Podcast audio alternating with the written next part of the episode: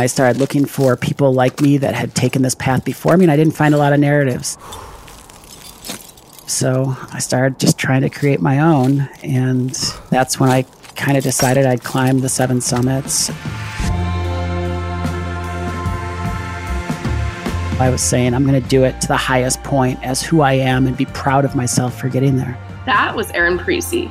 Erin Parisi has set out to become the first trans woman to complete the seven summits, a notorious mountaineering feat to stand atop the tallest peak on each continent. But Erin's journey is so much larger than herself.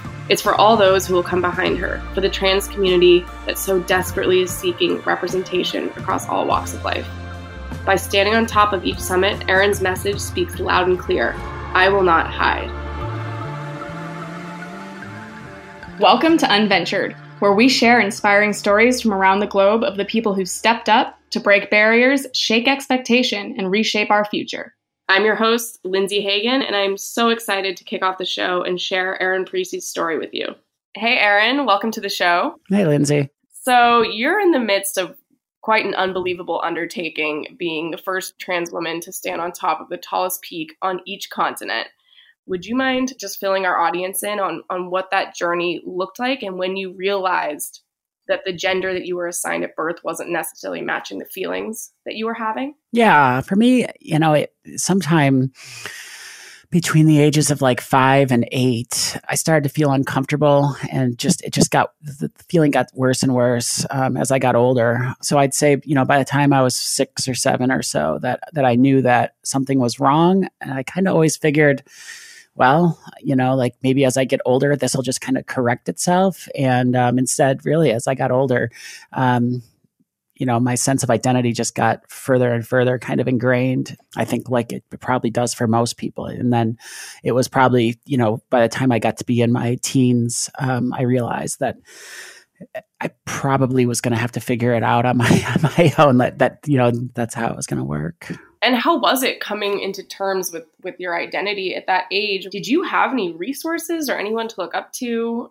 I mean it doesn't seem like there's a, a instructional manual. Yeah and that's what made it difficult for sure. I, you know, I think kids and and younger folks and I, oh, folks of all ages who are trans today have the great resource, which is the internet. And not to date myself too much, but that wasn't a resource when I was a kid. One thing I think I was lucky to have and unlucky to have at the same time was there was a trans woman that lived in my neighborhood and she went to my church. So on one hand, I very much knew early on that it was possible to change. Mm-hmm. But on the other hand, I also saw kind of how the congregation, the neighborhood treated her in the 80s. And um, that was discouraging as well. Tell me a little bit about where you grew up and how you grew up as a child. Yeah, for sure. So, growing up, I had four brothers. So, definitely, you know, my family was geared around, you know, what does it look like to raise boys? Um, and there wasn't a lot of room for me to be different from kind of the, the upbringing you get with boys. And I grew up in a, um, a suburb, a working class suburb outside of um, Buffalo, New York. So I was in Western New York, um, where it's it's very Catholic and um, very blue collar. It was definitely um, lots of sports and lots of um, fish fries on Friday and uh, Sunday morning masses and that kind of stuff in my in my neighborhood. And certainly this, you know, being trans wasn't in that small suburban setting. It really wasn't something I could explore. Hmm. Bring me through, I mean, growing up into adulthood where you reached the point where you decided to go down that difficult road because you couldn't take anymore. Yeah, for sure. You know, I, I think about kind of what it looked like to vacillate, if you will, between knowing that I had to transition and instinctually following my my heart and and you know, like allowing myself to manifest and then those times when I would I would slam that door shut and say that's not a possibility. So, you know, by the time I got a job and I was 16 or 17 and I was working, I would take the the, the money that I got and I would actually buy clothes and um, makeup and and just kind of some of the other things that I think that uh, other girls were were figuring out how to explore at the time. Um, you know, kind of more openly than I was. Right. And I'd, I'd go into this place where I would, I would hide it and I'd throw it away and I'd say, okay, never again. I'm not gonna, you know, and certainly my brothers can't find this out. My, you know, my parents or grandparents can't find this. So I'd go back into this place of hiding and it wouldn't last very long. Um, it was kind of always a temporary stopgap, if you will here I was like a kid, I'd spend a hundred dollars and that was like all the money I had in the world. And it took me so long to save it. And I would just like, without thinking twice, just ditch everything I had gotten and all the progress I had made. Wow. As I got older, I got a little bit more sophisticated and the internet came out and I, you know, I got more resources, I suppose, or the hope that there'd be more resources. I could drive to doctor's appointments on my own.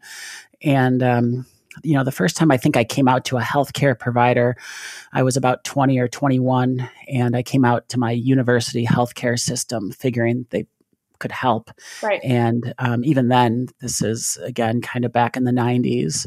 They said this isn't something we do, and and they it was hard for me to go in there and actually come out and say I need I need help. I need. It was like I remember this first time I had reached out to somebody and actually said the words and let the words pass my lips that. Um, I needed to come out, and they said no. Um, wow! And then they referred me to the um, psychiatric resources at the hospital. So I, I got sent to the psychology department. So um, because they were treating it almost like a mental disorder. Yeah, yeah, they were still treating me very much like I was. You know, I had a mental. Ch- you know, there's a, a, mental challenge here that I had to get over, and not you know some sort of psychiatric challenge, and not not just a medical challenge because. Um, Wow. So yeah, that was discouraging. I kind of I I never made that drive over to the psychology department. I just said, okay, I get it, and um, kind of went back into that place of denial or that place of you know um, suppression. Right. So then you you get pretty involved in the outdoor space, and it seems like you really start leaning into the outdoors, the mountains, being active in the outdoors as a as a coping mechanism. Can you tell me a bit about the role that the outdoors played in your in your transition, your identity? Yeah, kind of after, you know, I had roamed into that university medical system and kind of around that same time where I realized that I needed a distraction. I needed something else to pour my mental energy into, um, something that would help me heal.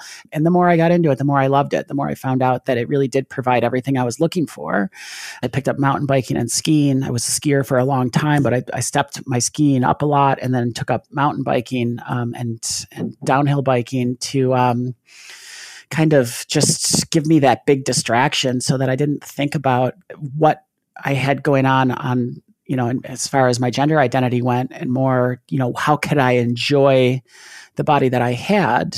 How old were you, Erin, when you transitioned? Um it's just it's really hard to say. I think in a lot of ways my transition started the day I realized that my body was misaligned with my gender identity, and in a lot of ways, it's the the minute I was a child I realized I had a you know a something on my hands, you know, I think I began transitioning because then it became about either being stronger and strong enough to live a false life or it was about being strong enough to come out as myself and kind of get get over it and, and love myself as I am and, and be myself. So, uh, you know, wow. so I, I think it took me maybe a two or three decades to make that first step. So a lot of not much progress on the outside, but a lot of progress on the inside. Yeah. And then I, I think the you know the first day I took you know a, I remember I got this bottle of estrogen and the prescription was written and everything, and that was maybe a little over four years ago. So decades, you know, working this out with myself, and then certainly. Um, it took me to, you know 10 or 15 seconds to come out to people you know so again i, I don't know the answer to that i'm sorry it's a lifelong journey it sounds like tell me a bit about your athletic endeavors because you you have some huge undertakings that i want to fill the audience in on can you tell me a bit about the seven summits and how that began and, and where you're at now? Yeah, for sure. So I started, you know, like like we kind of touched touched on. I started using outdoor sports as kind of this way to you know to heal and and distract myself. And then that turned into bigger pursuits and just developing bigger opportunities um, to connect with nature and sometimes more extreme ways to connect with nature. So you know I, as as i progressed i stopped being happy inbound skiing. I wanted to be out of bound skiing or helicopter skiing or doing something that was that was bigger. I wanted my mountain bike rides to be multi-day or um, longer. And then I, when I decided to transition, I realized that I might not be able to hold on to those things. So you know, I came out to all my mountain biking friends and all my climbing friends. And, you know, by then I was traveling pretty extensively. So I had a very gendered passport. And, um, you know, I, I figured, well, I'm going to have to give that up too. And a lot of countries that I've been traveling to for these sports opportunities might not be as open to um, me as an LGBT person that's visible. Mm-hmm and I decided, you know, I, will give it up. I'll do it just to be myself. But you know, six or eight or ten months after I started transitioning and, and finding support, I realized that I had taken on some of the transphobia and some of the the media. Um, you know, I had adopted that narr- that negative narrative that was expected of me, and and I realized I it wasn't true. So I started looking at how can I get back into those things that I developed and enjoyed, those big mountain bike rides, the big backcountry ski days. Um, is that possible? Will my friends still do it? There's a lot of trust in that relationship. There's a lot of, you know, if you're backcountry skiing with somebody, you know, and something slides, you have to trust that person, you know. So if people have these preconceived notions of me, are they going to go backcountry skiing with me? Will they travel around the world with me? What would it look like if I was faced with violence around the world? So once I started to transition and I realized life is going to be okay, and I've, I've, got some friends and I've got these this new family um, and this you know the, these tighter knit relationships, I realized I'd be able to redevelop my outdoors endeavors and my traveling, and get a passport that looked like me and felt like me and wouldn't get looked at you know you know unfavorable light when I tried to enter a different country. So I, I started slowly getting back into it, and before you knew it, I was very proud of myself and who I'd become. And I started thinking about what that meant as far as climbing went. And I started looking for people like me that had taken this path before me. And I didn't find a lot of narratives. So I started just trying to create my own. And uh, that's when I kind of decided I'd climb the seven summits, the highest peak on every continent. I had climbed a lot and mountaineered a lot before I transitioned. But now I was saying, I'm, I'm not just going to do that. I'm going to do it to the highest point as who I am and be proud of myself for getting there. So at some point when I realized it was all possible, I decided that it wasn't just possible, that, that I needed to do it and be proud of myself for getting there. Beautiful. And you had done I remember you told me a story about Kilimanjaro because you had done it before your transition with the team. Can you tell me a little bit about the before and after? because you did it again. Yeah, I did it in 2011 with my former, my girlfriend, my former partner. And um, again, very much hiding, not known to the world, desperately hoping not to be known to the world at that point.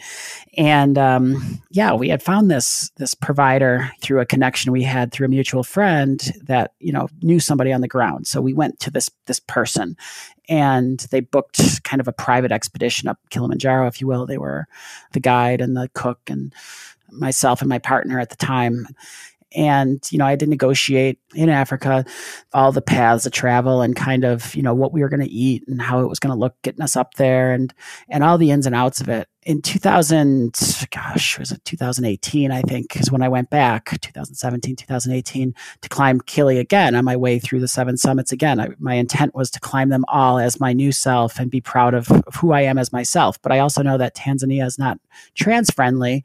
And I was going by myself this time. So, I didn't really have the funding I needed to maybe do a bigger expedition or or get it done kind of quick and dirty, if you will, and just call somebody to handle all the details. I, I contacted the same person on the ground, figuring seven years later, um, he had probably either he wouldn't return my email, or it would be a different team that he assembled. But um, when I arrived, it looked a whole lot the same as it did the first time in 2011. It was the same guy met me on the ground with a sign with my name on it. Wow. And this time it was it was my new name. So here I am like faced with that person in that same environment. And no recognition? You know, he, so he was curious, you know, how would you get my name? You know, how did you come upon me without going through somebody else? And I said, well, my cousin Aaron, you know, it's the same name, but, you know, just a, a cousin. And um, he said, yeah, I, I remember Aaron. And, you know, he told some details about me that let me know that you know he remembered me. Yeah. so you know here i am figuring okay now he's going to assemble a team and it's going to be based on the people that you know aren't working on the mountain right now. So the, the porters and the guides and all that are going to be like this this fresh team and they won't be the same people. But by the time he put together my team of porters guides and a cook a lot of the people that were in my team were the same person. And now he was telling people that they had guided my cousin, you know, seven or eight years wow. before. So I'm climbing up the mountain and everyone's like, oh, yeah, you know, like sharing memories and trying to remember who my cousin was. And they're talking directly with me.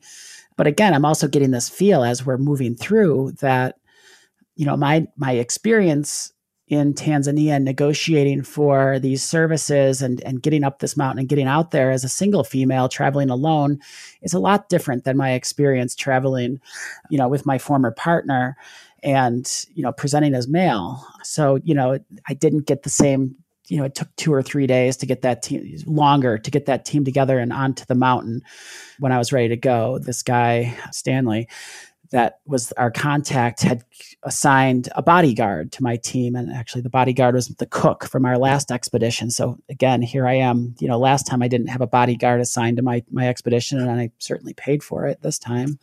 Wow. but you know i've got this extra person just making sure that i'm safe you know, I had asked to climb the same route that I did last time, but they they didn't even listen. But they said, "Yeah, yeah, yeah, you'll you'll be on the same route." And then when I got out there, they you know they didn't think I'd ever climbed the mountain before, and I I couldn't at this point say that I had because I was I was just there on my my cousin's advice, right? You know, instead of doing um, the Lemosho route, I ended up on the whiskey route, which they connect after three or four days. But you know, there was always like this this um, my opinion kind of being secondary when I was in the mountain, or my negotiating kind of came from a different place. And kind of, you know, there was a lot of times when I was there before when he'd say, okay, I'm going to go out and work on getting your food together. You can come to the grocery store with me. And this time they would pretty much just lock me in a hotel room and they'd say, we're going to go get your groceries put together. We'll come back and get you when we're done. You know, I wasn't really even allowed to be, you know, in the process and, and making the decisions. It very much was kind of pushed, pushed off to the side. So, you know, it was, it was kind of this exercise in, um, gender inequity, I think, in, in, a lot of ways, trying to just get Kilimanjaro working. Can you tell me a little bit more about where you're at with your seven summits? So you've done four. Yeah. So my way to be visible, I, I, think I've talked all around it, but my way to be visible is to stand the highest point in every continent and say, here I am. I'm proud of who I am. I looked for someone who had done that as a trans person before me, and I never found a trans person. So my, my, my thing was to go stand in that high place and say, here's where the light is. There's no more shadows up here. I am who I am, and you you you can see me, but I'm proud of this. In the year that followed, I think it was between 2018 and 2019.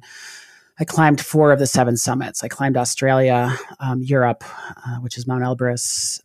Then I climbed Kilimanjaro, and then I climbed Aconcagua just over a year ago. So, and then we we were fundraising for Denali for this year, but it didn't go off. So yeah, I stood in the four of the seven highest uh, points on seven of the continents. Um, as myself in this bid to become the first known trans person or a trans narrative that of someone standing on on the highest point being proud of themselves. So that's my seven summits goal. Amazing. And you've also developed a nonprofit. Yeah we started a nonprofit to fundraise to kind of highlight some of these outside narratives um, to support trans positive um, outdoor endeavors just to kind of again create those visible um, stories of trans people successfully doing something. I, I, think the benefits of the outdoors whether it's because of inclusion or whether it's the actual physical endeavor outdoor spaces and athletics is something we all learn so much from and i want to open those doors to trans people. So i started the, the, the nonprofit in order to kind of help fund outdoor industry interest into trans projects and develop kind of some trans friendly spaces outside and in outdoor sports. Amazing.